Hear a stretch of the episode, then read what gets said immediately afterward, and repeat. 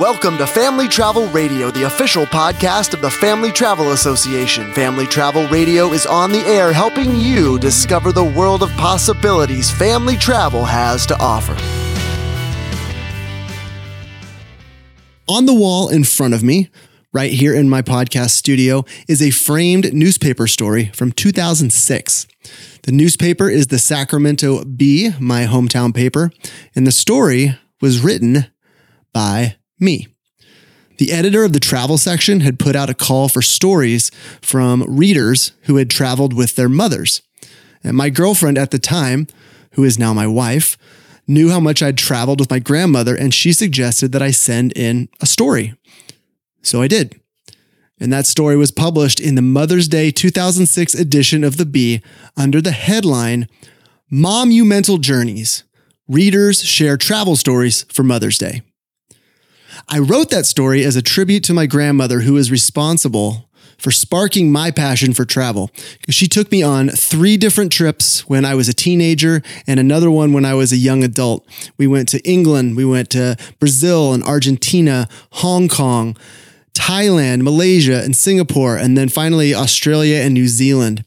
And although I may not have fully appreciated at the time how fortunate I was to have taken those trips, as I got older and older, I not only grew increasingly more grateful to my grandmother for taking me on those amazing trips, but I also began to realize the positive effect that travel had had on my life. Because after those trips with my grandmother, I kept traveling as an adult all over the world, sometimes alone, sometimes with friends, sometimes for months at a time.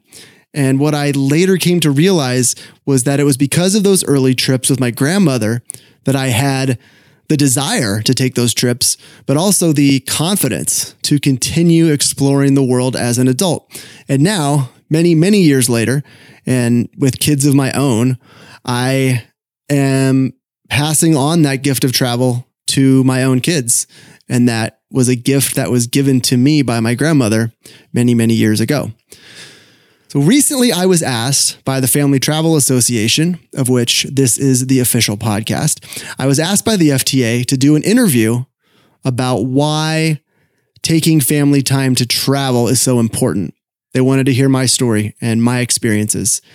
And so, what I've done right here in this episode is I'm going to go through my answers to those interview questions and share with you my thoughts about why travel is so important for young people and why taking family time is an absolute must, in my view. So, there is no guest today, or I guess you could say that I am the guest today. I'm going to interview myself, is essentially what's happening here. I'll do my best to be a good guest. So, if you're ready, let's do it. I'm very happy to welcome Aaron Schlein to the podcast today. Thanks to the generosity of his grandmother, Aaron traveled to four continents and a dozen countries before he was old enough to vote. And those early trips convinced him that travel is an essential part of life. More than two decades later, Aaron remains inspired by his grandmother's generosity, and he honors her legacy by sharing the gift of travel with his own children and by helping other parents do the same. Aaron was born in Texas, raised in Southern California, and he currently lives in Sacramento, California with his wife and their two children who are growing up too fast. Aaron, welcome to Family Travel Radio. Well, hey, thanks. It's really great to be here. Excited to be part of Family Travel Radio. Love what you're doing. Can't wait to dive in. Aaron, tell me, at what age do you think you first started to realize that family vacations matter? Is there a specific story you can recall? Well, there's not one specific story. There's actually a, a series of stories, but they all center around traveling with my grandmother. It all started when I was 12. My grandmother, she surprised my family, my whole family, my parents and my sister, my younger sister, and me with a trip to England. It was Christmas morning, 1989. Excuse me, 1988. The trip happened in 89. Christmas morning, 1988, that she announced that she was going to treat us all. She was going to take my family and me to to England for spring break in the upcoming year, and that's exactly what happened. Because she uh, she traveled a lot Up to that point, my grandmother was a very experienced world traveler, and she would always send us back gifts and little trinkets and souvenirs from, from all the places she'd visited. In my closet, I had a gondolier shirt. I think I might have had a, a lederhosen, maybe a kilt from Scotland. I definitely had a beer stein from Germany, even though I was just a little kid. What am I going to do with a beer stein? But she always loved sending me, me gifts from all the places she'd been. But then at that point, sometime around 1988, I was 12 years old almost 12 years old, that it was time for us to start traveling. My sister and me, it was time for us to start traveling for ourselves and not just living vicariously through her and experiencing the world through cheesy souvenirs. So off to London we went. We landed in London, Gatwick Airport, 1989, and that was my life has never been the same since, really. I have some incredibly strong memories from that trip, but one of the ones that I go back to time and time again is the way it made me feel to ride the tube in London. And I know I've shared this on the podcast before that riding the tube, experiencing that sense of independence as a 12 year old kid riding around London, I was still with my family. Don't get me wrong, I wasn't literally by myself, but I knew how to do it. I was on the tube, I was on the subway. I knew I had the confidence that I could get around this city all by myself because I had such a great understanding of the subway and how it worked after just a few days there.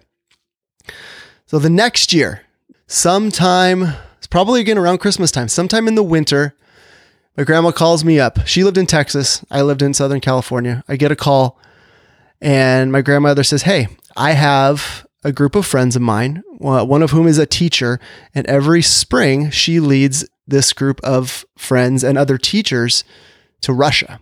This is Soviet Russia now. This is 19, 1990. And she said, I am going to join my friend on this trip. And I wanted to know if you would like to go too. I didn't even think twice. I mean, the immediate yes, of course. So that following spring, so this is spring of 1990 now, I'm 13 years old. And I went to Russia, to Soviet Russia with my grandmother. And that was the trip. If I, I, I cut my teeth in terms of international travel on the trip to England, but it was the trip to Russia where my mind, my mindset, my views on the world really began to change because being in Russia was so different. Being in England, drove on, they drive on the other side of the road. Things are a lot older. People speak with an accent, but for the most part, it's life is very similar there. Russia, not so much, especially not back then. And I remember walking around. I was dressed like a kid from Southern California. I had my my Nike sneakers and my blue jeans and ball cap kind of had a surfer thing going on. And I just remember the Russian kids, they'd follow me around and look at me. And it was like I was some sort of rock star. I, I literally remembered being followed around as we got off our bus in, in Red Square. And I'd never experienced anything like it because it was crazy. I didn't feel like a rock star. I didn't go out of my way to to dress or act like an American. I was just a 13 year old kid from Orange County. But in Russia, I was a novelty and the way I look at it now, the the things that I did, the things that I wore to to fit in back home, things like the ball cap, things like the the jeans and the sneakers, all those things I wore to fit in back home made me stick out like a third thumb there behind the the Iron Curtain in the Soviet Union. But I didn't leave Russia feeling like a rock star. I left with an understanding of how meaningless some of the things I valued really, really were. So moving on as you're progressing through the timeline and getting back to your original question, when did I I realize that that these family vacations do matter? It didn't. Ha- it was not one specific moment because as I grew older, I began to appreciate these trips more and more. And it was only when I became an adult and then ultimately became became a father that I really it really hit me just how impactful these trips were and just how critical these trips were in shaping the person that I became up to and including right now I wouldn't be talking right now on this podcast if not for those early trips. Everything that's led up to this moment was predicated on those early trips with my grandmother, that priceless gift of travel that she gave me. It's fascinating, fascinating stuff, Aaron. So now, as an adult, how has your perception of that family vacations matter concept? How has it grown or how has it changed? Well, like I said, it was it was an evolution and it has has changed quite a bit over the years. And now especially as a parent you know i feel like i have a blueprint because of the experiences I had as a young person that I was given a blueprint to use as I as my kids grow up to bring them into the world of travel. And I've made the conscious choice that I'm bringing them in to experiencing the world international travel bringing them in at a lot younger age even than I first went in I was 12 years old on that first trip to to England I last year took my kids who at the time were uh, six and three, or just turning six and three, I took my kids to London for their very first trip, the same way I had my first overseas trip uh, to London and to England back when I was 12. So they're way ahead of me in terms of the age they were when they had their first overseas trip. We've already got a trip planned to to Paris and France in general for next spring. The following year, we're thinking p- perhaps Asia. Not quite sure, but we've got a long road ahead of us in terms of travel. So I'm not sure. I'm not sure I'm answering your question, but, but uh, the concept of, of family vacations mattering, it's just becoming more and more critical as as time goes by. And getting back to that blueprint that I was talking about, the blueprint that I have because of my experiences as a child, I'm executing on that blueprint with my own kids. But what I really hoping to do well beyond that is help other parents also understand and use that blueprint that these vacations are so important, these trips are so important, and the window of time is so relatively small for us as parents to to get our kids out into the world and make that huge impact on them the the way that those trips had an impact on me because kids grow up, they get involved in their own things, their own activities, school, and before you know it, they're teenagers, then they're gone and that window is closed so I really want parents to to really appreciate how how precious and short these years are, and take the take advantage of, of the time we have. Take that time, get them out into the world, and create those those bonds, like the bond that I created with my grandmother, and her legacy lives on through me. Uh, through my podcast, through my travels, and hopefully through the lives of other families that we can touch as well. Aaron, the Family Travel Association's research consistently finds that 58% of adults with a child under 17 don't use all of their paid time off. And another one out of every four parents uses less than half of their time off. Can you relate at a personal level to this group of folks who say that for one reason or another they don't use all their paid time off? Now that's an that's an interesting question and there's a lot to unpack there. You know, my my gut reaction is, holy crap, why are you not taking all your time off? But dig a little deeper and you know parents human beings in general but especially parents we we mean well and but we're busy we we, we just are busy and it, it's very challenging to prioritize vacations even for folks like me who you know i firmly believe that this is one of the most important things we can do with our kids is show them the world it's still challenging to make the time to take the time to plan those vacations. So the last thing I want to do is essentially shame parents for not using their vacation time. What I do want them to do, what I would like to see more families do is have resources, to have resources like this podcast to help make travel more appealing and more accessible and to feel like they have a support system in place. If they you know, are feeling like they're stuck and they want to travel but they just can't you know figure out ways to make the time. And that's really what i want to do with this podcast. But to answer your question directly no i cannot relate to the concept of not using paid time off. I use every second of my paid time off every year but i don't wear that necessarily as a badge a badge of honor. It's just the way I, I, choose to live my life. And I'm here as a resource, as a, a, source of support for folks who want to also use that all that time off and take those trips. It's not it's not a judgment thing. You know that 58 percent that's a big number. It's too big in my opinion. Uh, but I understand that families. You know, parents are, are busy and it's it's hard. There's a lot of fear. There's a lot of challenges to overcome. But that's why we're here.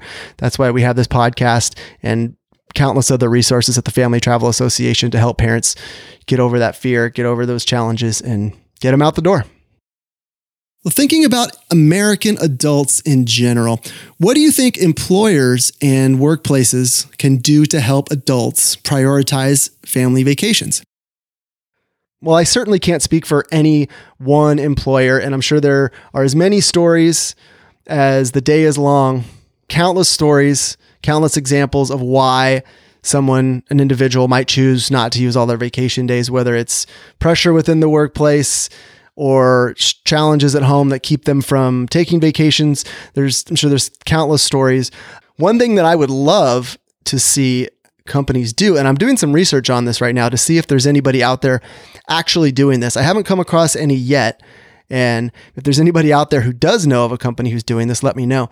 What I would love to see companies start doing is actually demonstrating their commitment to their employees using their time off and taking vacations by offering as a perk some sort of travel planning service, some way for employees to receive assistance in planning their vacations. The same way that a company might offer, you know, legal counsel as a as a perk or even, you know, medical benefits. Give them access to a travel advisor or a group of travel advisors to help them plan their vacations, to encourage them to use that time off, to say, we're not just going to give you this vacation time, this two weeks or this three weeks. We're going to actually give you this resource as a perk of employment to help you plan that trip. I think that would be a game changer for a lot of people. And it would really shake up the culture within some of these companies or within these companies that might put this into practice. Because once people start using these travel advisors, once they start taking those trips and they start talking amongst each other, about the vacations they took and about how they worked with the travel advisor, that might really create a, a, domino effect of employees within an organization getting excited, feeling like they can take that vacation, that they have the support, not just the support from their their boss, from their supervisors, but they also have support in actually planning those trips and taking the time because planning trips is, can be exhausting. And maybe some folks just don't want to take the time to plan a trip. But if they had someone or some group supporting them and planning that trip, I think that would could be a game changer. And I think once once you get a couple of high profile companies starting to do this, that could become the new standard, especially in a, a competitive job market like we're in today. You know, if you can offer something, a perk like that, that just can't be found anywhere else, that could be a game changer from the employer's side as well. Such an interesting idea. Never really even thought about that, but anybody out there who actually has that kind of power within a company to start providing travel advising services to its employees i hope you'll you'll take this information and and put it into action. So aaron really appreciate you sharing on the podcast here. Before we say goodbye speaking of action just give us that one call to action. What's that one thing you just want people to take away from this interview that thing you want them to do next what I'd love people to do first is really just take a moment and reflect on the impact that we can all have on on our children's lives. And perhaps you'll take some inspiration from my story my story about traveling with my grandmother that the impact that those trips had on me and knowing that parents out there grandparents as well aunts and uncles cousins friends you know we all have the the potential to have a positive impact on the young people in our lives through travel. So I really want folks to understand that and take advantage of the time we have. These years with our kids when they're when they're home and they're under our wing, so to speak, those years are really short. And I just would hate to see folks miss out on this incredible opportunity to to bond with their kids, spend this quality time and create these long lasting, permanent, wonderful family memories. Like I said, that window's short and you just don't want to miss out on those opportunities. The world's waiting. So, my friends, parents, everyone, but especially parents, take that time, use your paid time off, get out there, show your kids the world.